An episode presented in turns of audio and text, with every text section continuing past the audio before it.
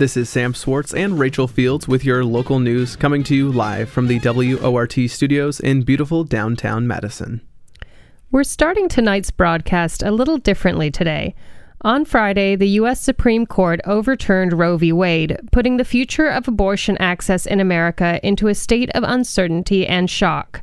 Protesters turned out in Madison decrying the loss of constitutional rights and a lack of protection for access here in the state. Today, WORT News presents a special story documenting what the decision means for Wisconsin and how pregnant people can find help under a statewide abortion ban. Abortion access is in turmoil after the United States Supreme Court overturned Roe v. Wade last Friday, striking down nearly 50 years of federal constitutional protections for the right to choose. Now, it's up to the states to decide to protect a person's right to their own medical decisions. 13 states have trigger bans, which have been waiting to take effect if or when Roe was struck down. Eight other states banned the procedure on Friday. In Wisconsin, the legal status of abortion is uncertain. A 173 year old law criminalizing providing an abortion is still on the books. An attempt by Democrats to codify abortion protections just two days before the Supreme Court decision went nowhere last week. As the news of the ruling was released, Planned Parenthood of Wisconsin had to immediately halt all abortions, telling patients in waiting rooms or over the phone that they could no longer go through with the procedure in the state. Prior to the ruling, Planned Parenthood had planned to halt abortion care by the following day, on Saturday, June 25th. Tanya Atkinson is the president of Planned Parenthood of Wisconsin. At a press conference on Friday, she said that the organization would not sit idly by, even if they could not provide abortions themselves. Although abortion services are not available at PPWI for now, Planned Parenthood's doors are open across the state, and we are still here to help patients get the care that they need. This includes helping people who need an abortion access safe and legal abortion care. We can help people navigate. We encourage individuals who need an abortion to please contact Planned Parenthood Wisconsin. We can help people navigate to a state where abortion remains safe and legal, where their decision to make their own healthcare needs known is respected. Um, we can also provide travel assistance. Uh, if somebody needs overnight housing, we can provide that, um, and lost wages. So we can we can provide resources as well um, for individuals uh, who need an abortion. But the impact of Wisconsin's abortion ban is in some legal limbo.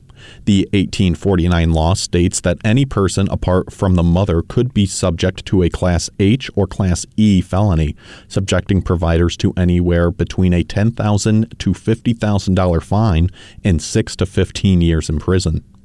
There are provisions that make exceptions for pregnancies that would result in the death of a pregnant person, but those are extremely limited. Attorney General Josh Kaul says that the State Department of Justice will not use any resources to help enforce the ban. Dane County District Attorney Ismael Ozanne also says that he will not pursue any charges against abortion providers. Both the Dane County Sheriff's Office and Madison Police Department also say that they will never arrest someone for whatever medical service they are seeking when they visit a clinic. In a press release, Dane County Sheriff Kalvin Barrett stated that they have neither the resources nor the expertise to investigate medical professionals. But despite its age and how local officials choose to treat the ban, the ban is still on the books in Wisconsin. Eric Toney, Fond du Lac County District Attorney and Attorney General candidate, promised to enforce the abortion ban, stating that it is his duty to enforce the law. Toney also called the decision a win for life and the rule of law. On Friday, protesters gathered on the steps of the state capitol. The protest was organized by the Madison Socialist Feminist Collective and was attended by hundreds of protesters. The speeches were kicked off by Avalon with the Madison Socialist Feminist Collective. I don't know if I've ever felt such an overwhelming and volatile, full body emotion the way I felt today when I found out that Roe had been overturned by the Supreme Court. And I knew it was coming, and I know a lot of you out there knew it was coming too, but there's some ways that you just cannot prepare for this moment because it is so horrifying. Because we know that people will die because of this decision, and that those people will be the most marginalized among us. Access to abortion is life saving. It's a life saving, common, normal, safe medical procedure.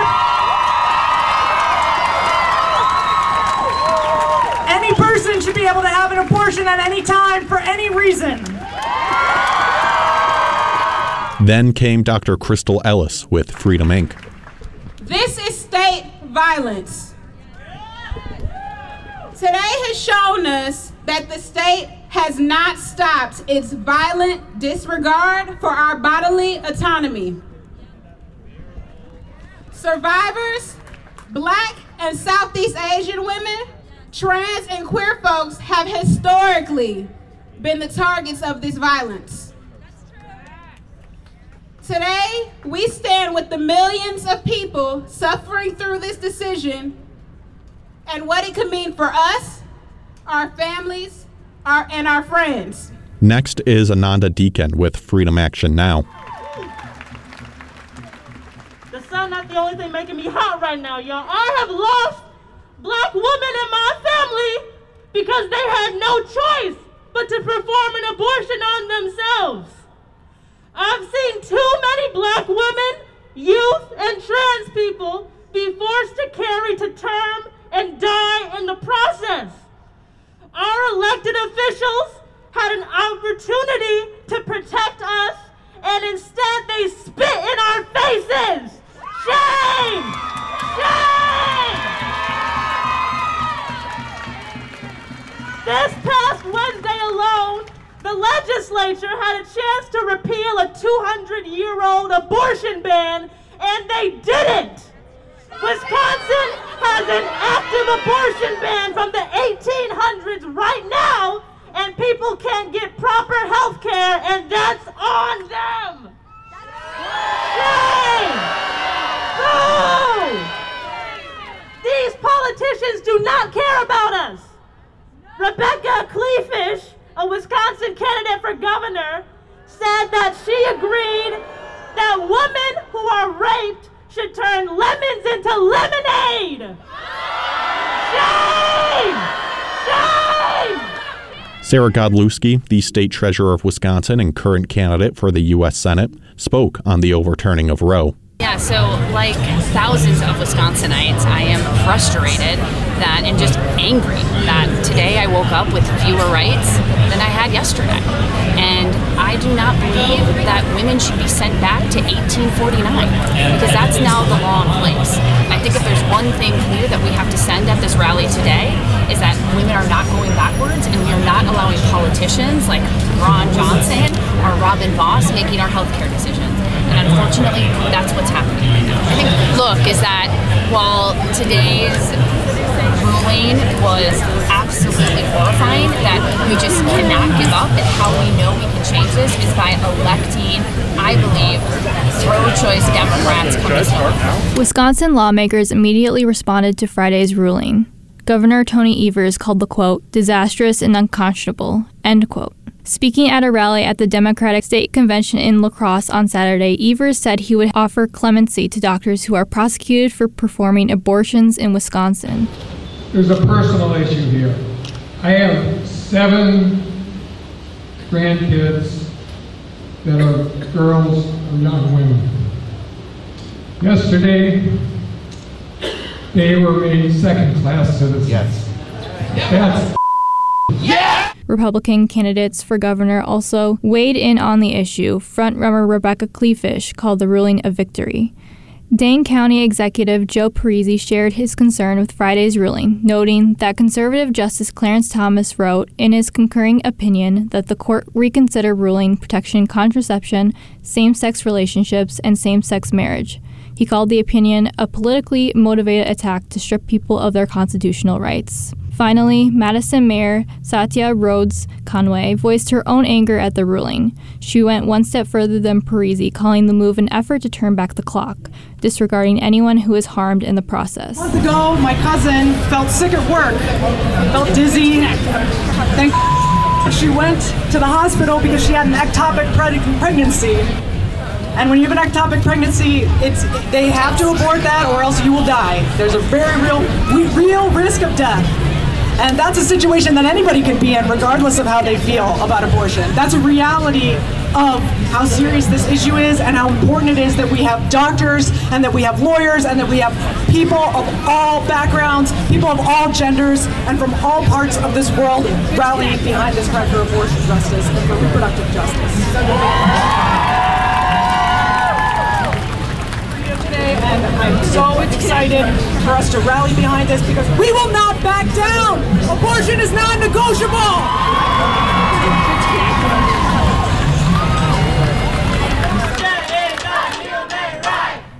That was Avalon with the Madison Socialist Feminist Collective. WORT reporter Helena White attended the rally to defend abortion rights at the state capitol last Friday. She spoke to Riot, age 13, who attended the rally out of concern that the Supreme Court ruling could not only end abortion, but curtail other current rights as well. Well, I'm trying to, you know, help be a part of the protest to protect, you know, reinstate Roe v. Wade and, you know, women's and people with uteruses rights here because it's important and it's going to lead to more rights being taken away if it doesn't get reinstated. It's very important, in general, without other things getting obviously. Well, one of the main things that a lot of people are worried about with that would be things like trans rights and even the right for gay people to marry. Things like that. It's uh, slippery slope.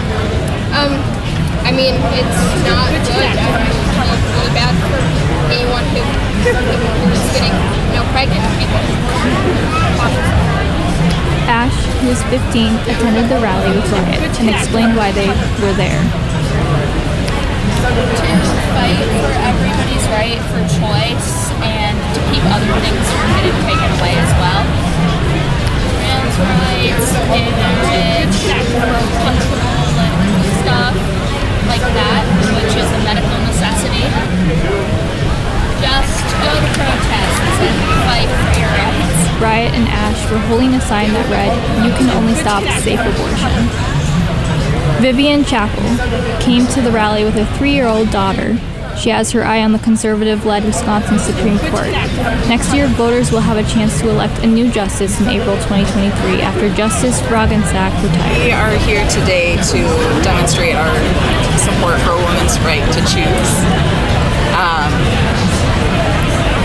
to raise awareness about an important Wisconsin Supreme Court election coming up on April 4th, 2023.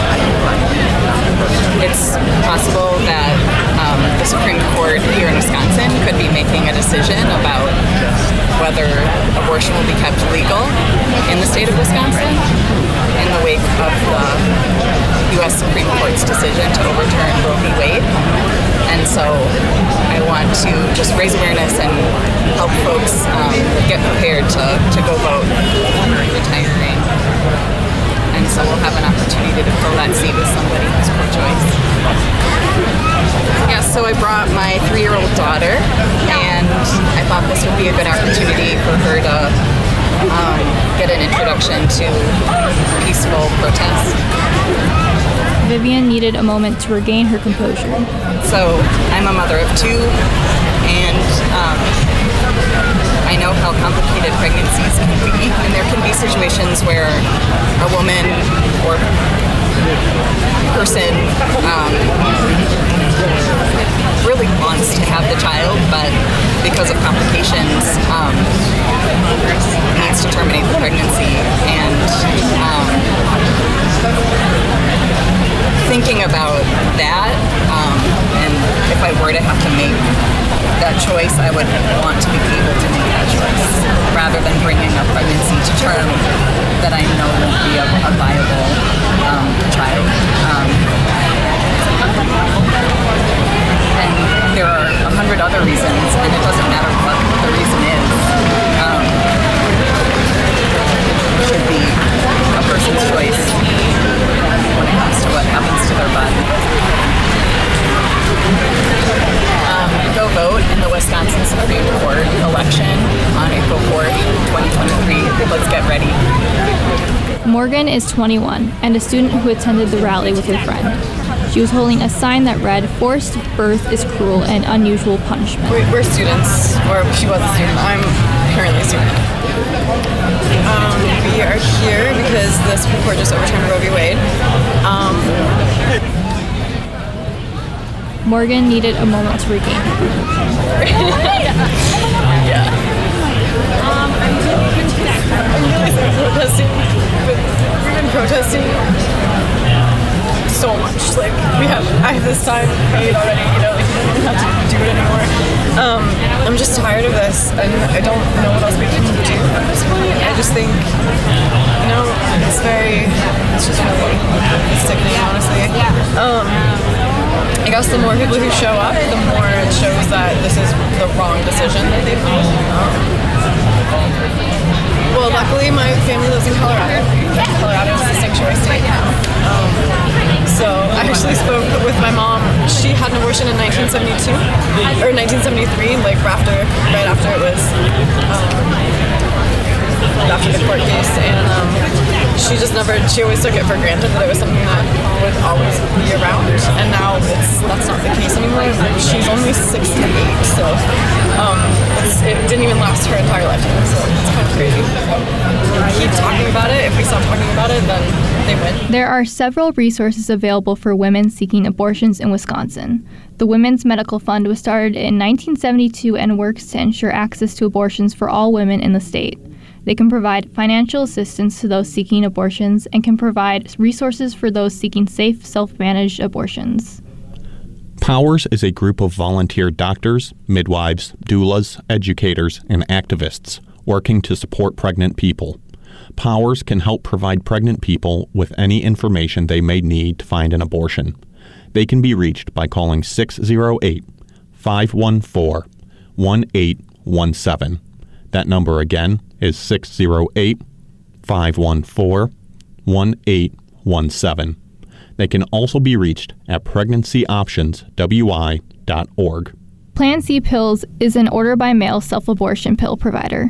The organization is able to provide abortion pills as well as provide patients with a telehealth doctor to discuss their options. Abortion is still banned in Wisconsin, however, the organization can help walk you through the steps needed to receive help. They can be found at plancpills.org. The Repro Legal Helpline provides callers with a secure, confidential, and free resource about self managed abortions and the law. They can be reached at 844 868 2812 or online at reprolegalhelpline.org. The Repro Legal Defense Fund provides financial assistance to people criminalized for self managed abortion and pregnancy loss and those who help them. They can be reached at reprolegaldefensefund.org. If you need support to self manage your miscarriage or abortion, call the Miscarriage and Abortion Hotline at 1 833 246 2632 they also offer information on finding and using abortion pills online at mahotline.org. That number again is 1 833 246 2632. While abortions may be banned here in Wisconsin, they are not banned in Illinois. Planned Parenthood Illinois is open to give abortions to Wisconsin residents, and their closest abortion providing clinic is in Waukegan, Illinois, about a two hour drive from Madison. Reporting for WORT News, I'm Madeline Plattenberg. And I'm Nate Wiggyhout. Jonah Chester and Helena White provided additional audio for this story. You're listening to the 6 p.m. local news. I'm your host, Sam Swartz, here with my co host, Rachel Fields. Here are today's other top headlines that you may have missed. State Democrats held their annual convention this weekend in La Crosse, where they railed against Friday's Supreme Court ruling, advocated for stronger gun control, and condemned Senator Ron Johnson. WisPolitics reports that despite the crowded Democratic primary to replace Ron Johnson in the U.S. Senate, candidates instead focused all of their ire onto Ron Johnson and not onto each other. But at the end of the convention, current Lieutenant Governor Mandela ba- Barnes won the endorsement of the Democratic Party, receiving around 32% of the votes. State Treasurer Sarah Godlewski won over 31% of the votes for endorsement, Alex Lasry and Tom Nelson won around 15% and 9%, respectively. An organizer of abortion rights protest was arrested on Sunday, reports the Journal Times newspaper in Racine. The organizer was arrested for allegedly failing to get a street permit and was bailed out of jail within hours, but he told the Journal Times that the arrest was, quote, bogus and wrong.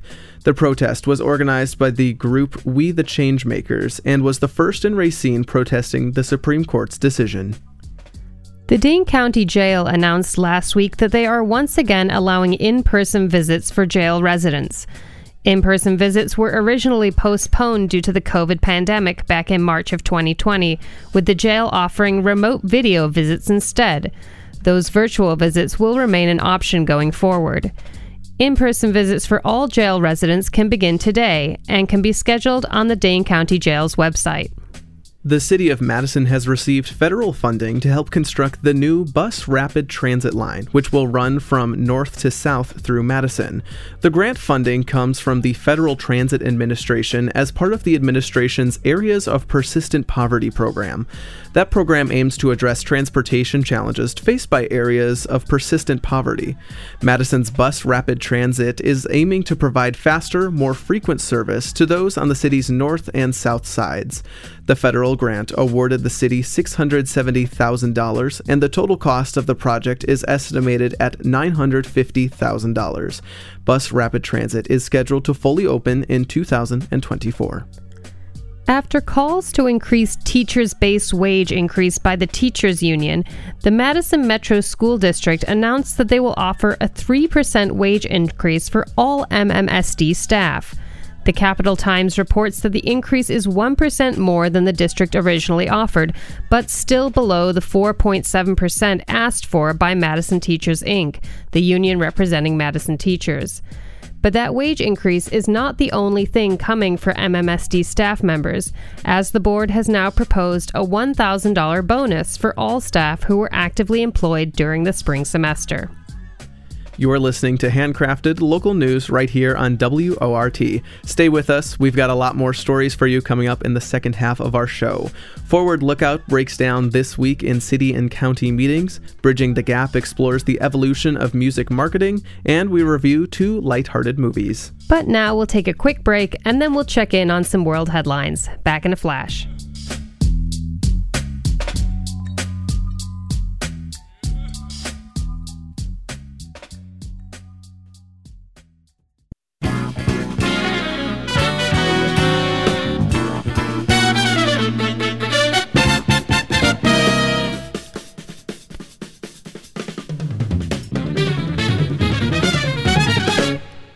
The time is now 6:33 and you're listening to the local news on WORT.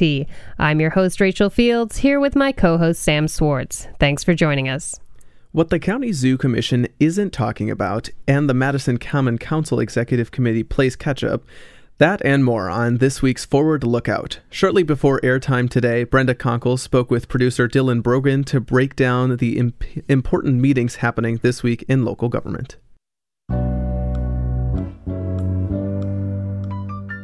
That's right, it's Monday, and we're speaking with Brenda Konkel from ForwardLookout.com about what's happening uh, in local government, of course, and we'll start as usual at Dane County. It's um, one of those fifth weeks of a month uh, that doesn't happen too often, so a little limited on meetings, but I'm sure we'll find plenty to talk about, including tomorrow at 7:30, uh, the Henry Vilas Zoo Commission the once uh, sleepy commission that seems to be attracting should be attracting more attention nowadays but um, they always have a boring agenda don't they they do um, yeah we, they never talked about all the the um, yeah. controversy that happened before never. they're not talking about nope. the the um, employee complaints there they're not talking about anything the thing that they are going to be talking about is design development of phase two for the African savanna phase. Mm. Well, that's um, important. For, I mean, that's something that's happening. But there are there isn't an independent investigation that Dane County Board into yeah. kind of the the zoo's employee climate. So that's happening too. And I yeah. guess they just won't talk about it with the commission. But maybe that's not their role. And sometimes I, you know, their agendas are very weird. Sometimes yeah. it just says zoo report, and that's all that's on there. So yeah. maybe they're talking about it, but since their meeting's at seven thirty in the morning, I don't know of anybody who's ever attended. And 4 p.m., the Tree Board, its outreach work group, uh, will be having a virtual meeting Tuesday. People like trees, um, and the Tree Board talks about trees.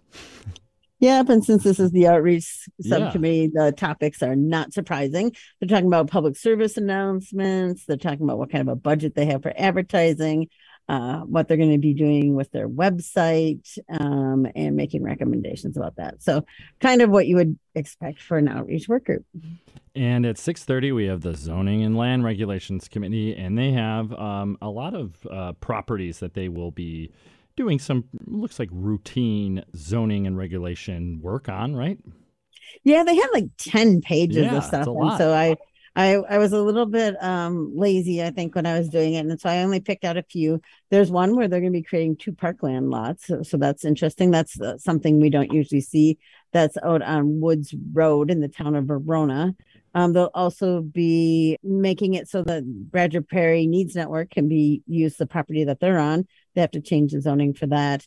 Um, there's some transfer of development rights, which is one of a, a, newer program at the county that's been working well, I think. There is a transient and tourist lodging opportunity on Applewood Drive in Middleton. And then they will be talking about uh, stone crushing um, and mineral extraction in the town of Verona, as well as a daycare center in Blooming Grove and another um, transit and tourist lodging. That that's probably code for bed and breakfast and or um, uh, Airbnb. So, and that's out in the mm. town of Vermont. And with that, we'll move on to the city of Madison, and we'll start with a meeting that's already in progress, and that is the finance committee, starting at 4:30. Uh, so maybe wrapping up about now. But what did the finance committee discuss? So they had a whole bunch of personnel issues, including um, some changes over at Madison Metro that might be of interest to some folks. It's a little bit of reorganizing at the top management levels. Um, there are also, again, lots of routine items, but I would say some things people might be interested in is there is some water utility items, um, and it's mostly related to funding. So people might be interested in that. Um, and then there's also, um, they're going to be talking about their meeting format. Um, there's a few other routine items people might be interested in, but it's um, kind of a, a dull day in city government. well, let's go with the with the Sustainable Madison Committee, which also is meeting right now. They're discussing my favorite uh, recent proposal, the outdoor lighting, which is I mean, basically uh, to follow the principles, I guess, be- best practices to reduce the amount of light pollution. So, yes, and we're going to be if we if we pass this, we will be the world's largest, the planet's largest uh, dark sky area. So it is something that is it, it is um yeah interesting that the that the city has chosen to to go with this, and I and I think it is something that is attainable for the city. So that's good. Just as um, long as the moon's not out. Right, exactly. Let's start. All right, keep going, keep going. Brenda. I didn't mean to derail you there okay. So then um, they're they're uh, looking at their buildings policy update as well as um, an update on their sustainability plan. Um, they have a very intense plan that they are strictly following to see once make sure that they're actually accomplishing it and then Landmarks Commission will be taking a look at two properties or a couple of properties over, um, looks like in the Marquette neighborhood, right? Yep, 400 block of South Baldwin and uh, the 1300 block of Williamson Street. So they're looking at demolishing three commercial structures um, and building a one and two story structure at that intersection there. So these aren't necessarily historic properties, but they're in a historic district, right? Correct. That is correct. Okay. All right. Um, should we talk about the Equal Opportunities Commission, their executive committee, which is, met virtually at 5 p.m.? Yep, they are um, doing a little bit of follow up on some of the things that they've been working on BRT, Metro redesign, and Truth and Reconciliation work group. So we'll be getting updates about that. Um, there is uh, they have something on their agenda called the Wisconsin State Journal Editorial Board and Reporting Bias slash Discrimination Discussion. Yeah, what is going on um, there? Uh, uh, I could I can about imagine, but I don't know for sure the details. So um, this is one of those agendas where there's nothing attached, so you're not going to be able to see anything other than the words that they they put there. Um, they also are looking at um, the retreat, the Reverend Wright um, Award. They are looking for nominations for that if people know somebody that should be nominated that might be something of interest and then they always have on their agenda to look at housing issues and then the main purpose for their executive committee meeting is to create the agenda for their upcoming meeting on July 14th. And then uh, the Water Utility Board meets at 4:30 virtually on Tuesday. Yeah, they're going to be getting a presentation on PFAS health advisory limits. Um, so that's interesting. I think for so long the water utility is is had basically nothing to see here, um, but they are getting a presentation. So maybe uh, people are learning more about that and, and feeling like there's some things that need to be done.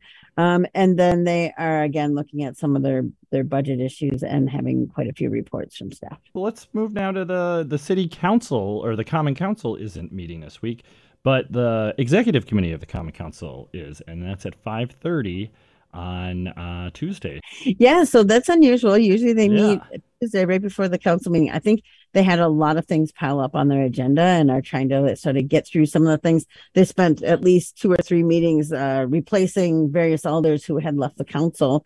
Um, and I think that left their work sort of piling up for them. So they have several ordinances that they'll be looking at. Um, and then they're going to be looking at um, how many hours the alders are working, a council budget, um, and getting an update from the the council office. They're also going to be looking at what does a hybrid meeting mean. Yeah. Um, the ordinances that they'll be looking at are uh, about subunit meetings. So if there's subcommittees or committees, um, they're they're asking them to do a self evaluation of how how they are doing to determine probably if they're going to continue to keep all the committees or not. Yeah, oh, interesting yeah. that. And I, they're, they're asking alders how much uh, they work, right? Yes. Yeah, I can't wait to see those results because, like we all know, I, I, it varies a lot. a lot. I mean, there there. I think there are some people who would just show up to their meetings and work, you know, three, four, five hours a week, and there's other people who are working easily sixty hours a week. So it's it it is a wide variety, and everybody gets paid the sixty same, hours so. a week. Oh yes, definitely. Oh, there man. are some folks who do that. Wow. I mean, some of them just to go to all their meetings, you know, depending on how long the meetings last. It, it is. Yeah it can be quite the workload. Um, and then if you care about any issues or if you have neighborhood meetings or other things that you're working on, um, if you are retired, you could easily spend 60 hours a week. We appreciate you taking the time to tell us about what's going on in city government this week. Uh, Brenda Konkel, forwardlookout.com. You can check out meetings and agenda items there. So thank you, Brenda. You're welcome.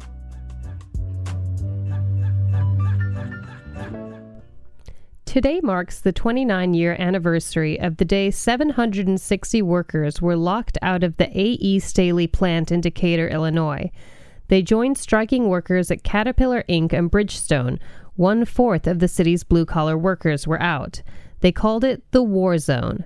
Feature contributor Harry Richardson has the story on this edition of The Past Isn't Past. For Joe Hill and Cesar Chavez, who fought in their own time. For our brothers and our sisters up and down that picket line.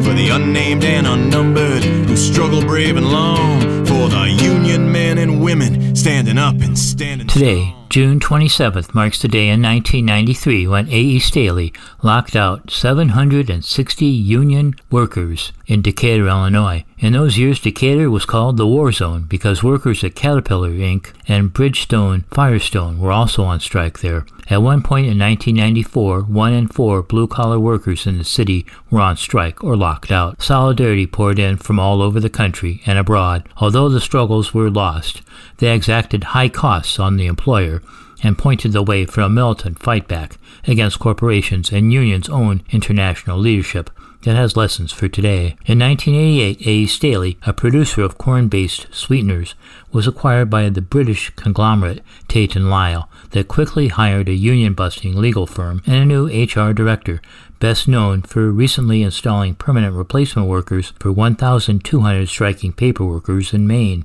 The company's attitude towards safety changed, leading to at least one worker's death.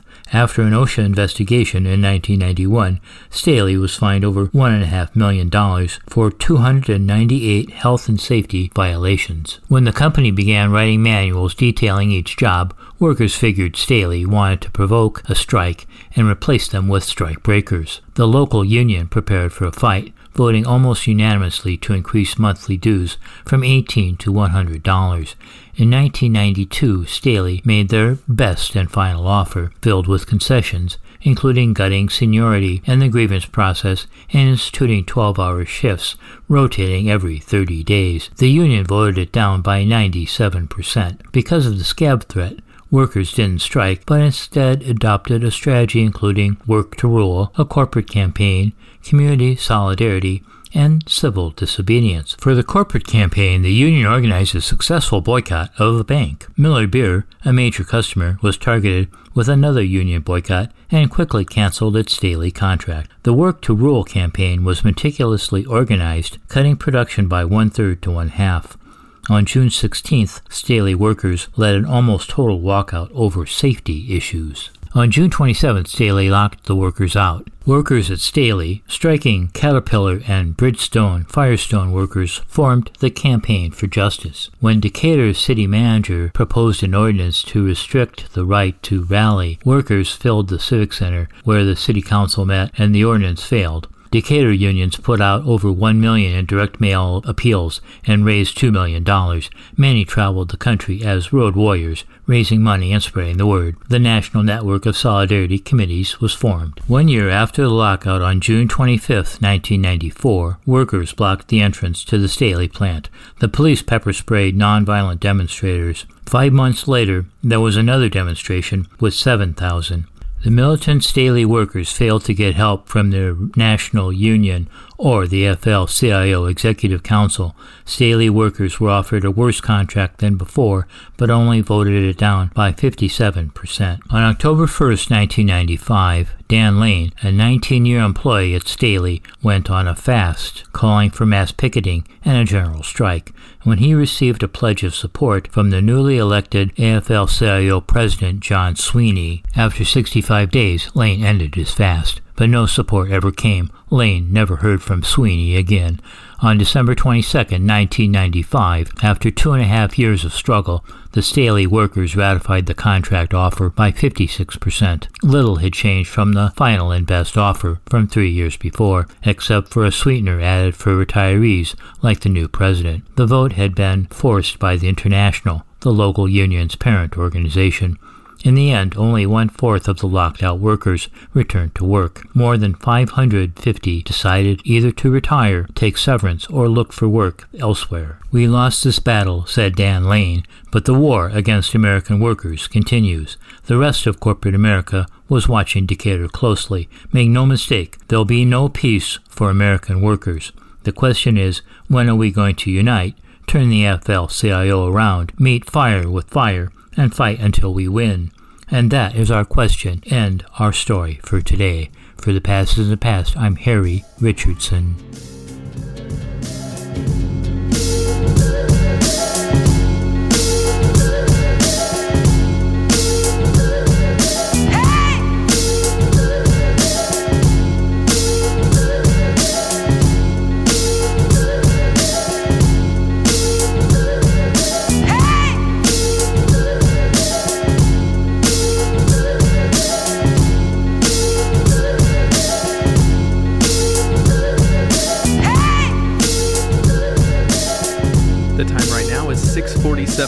Listening to the live local news right here on WORT.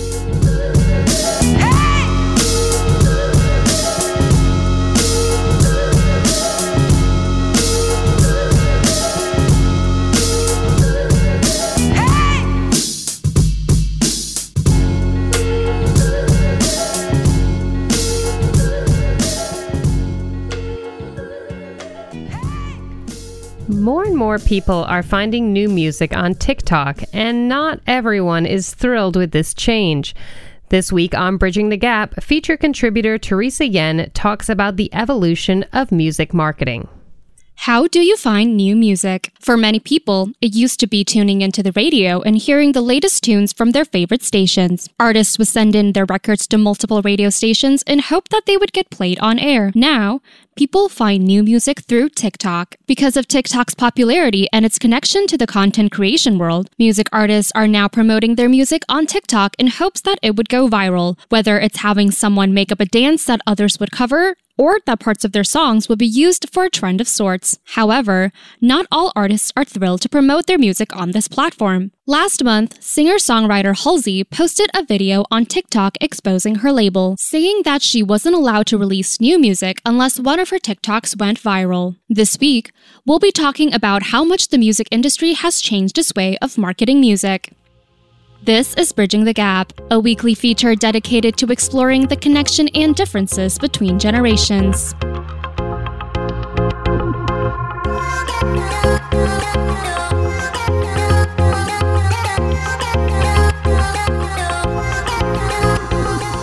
Music artists used to rely heavily on their record labels. If an artist signs with a big music label, that usually means they'll have better resources to help promote their music. Labels had the money and resources to help provide an entire marketing team to sell your music, ranging from the budget for an eye catching album cover to access to record store distributions. Moreover, Larger labels will usually have connections with big radio stations, making it easier for music stations to get music from their artists and elevating the chances of their music being played on air.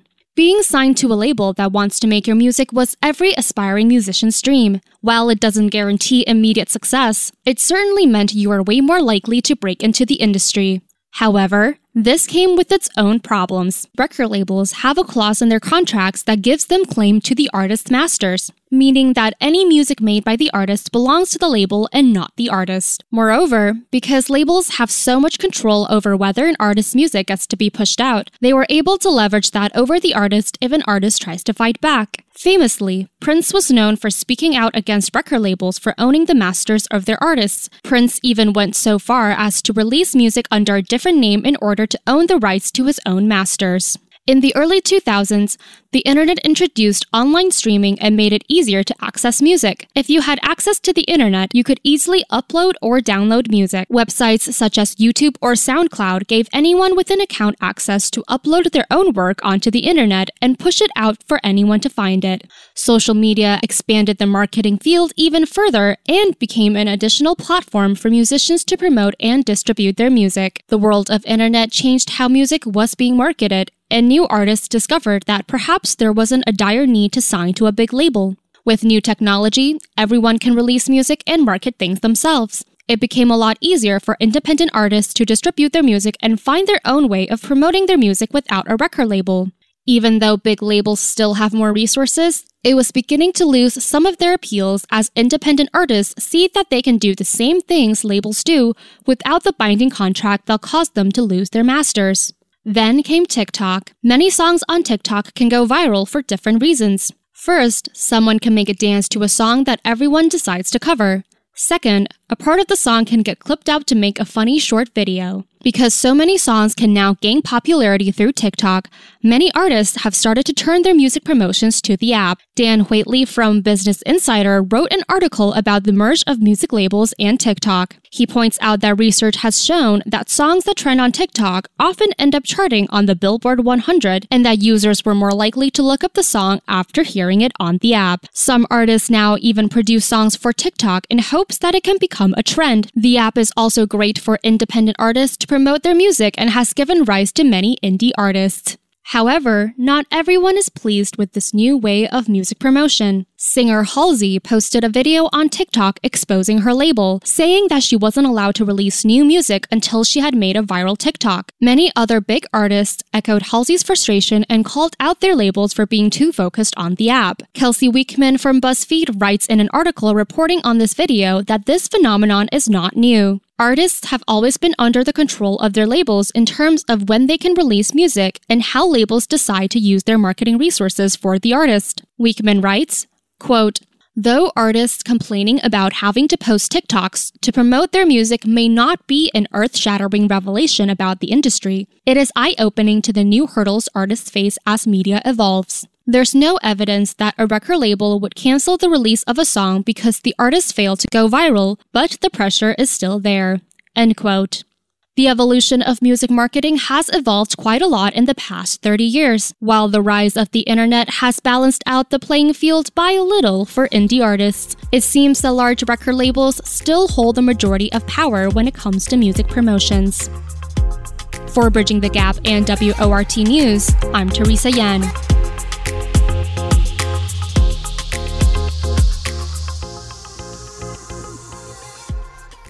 Need a little escape from bad news right about now? On today's Monday Movie Review, feature contributor Harry Richardson reviews two light-hearted movies the now streaming 2007 film Mr. Bean's Holiday and the fun Toy Story prequel Lightyear on the big screen.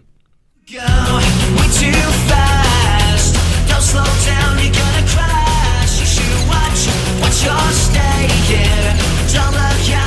was clips trailer for Mr. Bean's Holiday, directed by Stephen Bendelack. I must admit, I really enjoy the character Mr. Bean played by Rowan Atkinson. I first saw Atkinson in a couple of Johnny English spy spoof comedies and really enjoyed those as well. If you're a fan of broad physical comedy and pratfalls, you'll likely enjoy this latest in a series of Mr. Bean British comedies. Think of it as feeding your inner 12 year old. My opinion is not widely shared, though. Rotten Tomatoes critics gave it 51%, while the audience rated it 49%. His other films have gotten similar ratings, including Johnny English series. The early 90s TV show is highly rated, 100% critics and 92% by the audience, though. The first season is available on Hulu. Bean, for the uninitiated, is a hapless everyman. Even when it looks like everything is looking up, some disaster is just around the corner. Our story starts with the self absorbed Mr. Bean at a church raffle. Surprisingly, he wins an all expenses paid trip to the south of France, the beach, and is beside himself with joy. But since this is Mr. Bean, you know things will soon go wrong. He manages to get to Paris from London without incident, but once in Paris, his troubles begin. He somehow gets the wrong cab, another man gets his, and he is soon on the other side of Paris from his train station. He decides to walk straight to the train station, using a compass as a guide, walking over a park bench and other obstructions, not going around any of them. He somehow gets to the train station and imposes on a reluctant Frenchman to take a video of him getting on the train. This amusingly takes several attempts, leaving the Frenchman outside of the train as it takes off. He runs after it in a panic. His young son, Stefan, a fun Max Baldry, is suddenly on the train alone. Bean reluctantly becomes enmeshed in trying to get Stefan reunited with his dad. This is where our story really takes off, with an amusing series of misadventures. Along the way, Bean blunders into a movie set and comes into contact with a remarkably narcissistic director, well played by Willem Dafoe, who seems to be having a great time, and a charming actor, Sabine Emma de Caunes, on their way to Cannes. All in all, a fun comedy that came out in 2007 but just started showing on Netflix. Now for a new highly rated animated movie out on the big screen. Buzz Lightyear mission log. My mistake. As marooned us on this strange planet.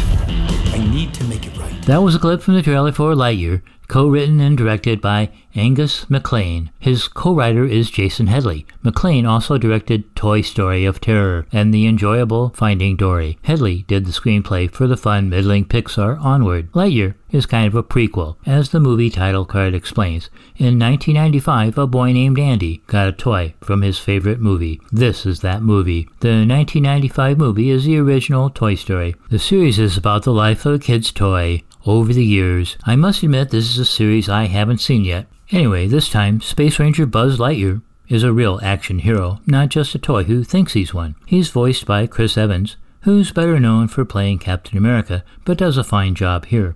Another central character with a heart is Uzo Aduba as Alisha Hawthorne, his commanding officer and best friend. They are on a mission of exploration when they land a promising planet that turns deadly. The Rangers landing party manages to free their ship, but pilot Buzz messes up the takeoff and the whole crew is stuck on the inhospitable planet. Buzz stays on mission as the scientists try to create the proper propellant to resume their journey. He becomes the test pilot, but there's a catch. While he goes into space on failed test after failed test, he travels near light speed, and years pass by below as he spends just minutes in space a pretty thoughtful examination of the importance of friends and family and admitting when you need help. A number of life lessons for the kids and us. There's also a diverse crew. Buzz learns this lesson from a crew of misfits headed by a fun Keke Palmer as Alisha's granddaughter, Izzy, the bumbling Mo Morrison, a good Taika Waititi, and a crusty explosives expert and ex-con, Darby Steele, a winning Dale Soules. A fun summer movie for the whole family a pretty good addition to the Pixar lineup. For WRT's Monday Movie Review, I'm Harry Richardson. And that does it for our show. Thanks for listening to WORT's live local news at 6. Your reporter was Madeline Plattenberg with Reed Kamai put on special assignment. Special thanks to our feature contributors Harry Richardson, Teresa Yen, Brenda Konkel, and Dylan Brogan. Nate Wegehout produced this newscast, and Shali Pittman is the news director at WORT and engineered tonight's broadcast. I'm your host, Rachel Fields. And I'm your host, Sam Swartz. Stay up to date with the WORT Local News Podcast. Subscribe on iTunes Podcasts, Spotify, and wherever else you get your podcasts. Up next is the most free form show on your radio dial, The Access Hour. Have a good night.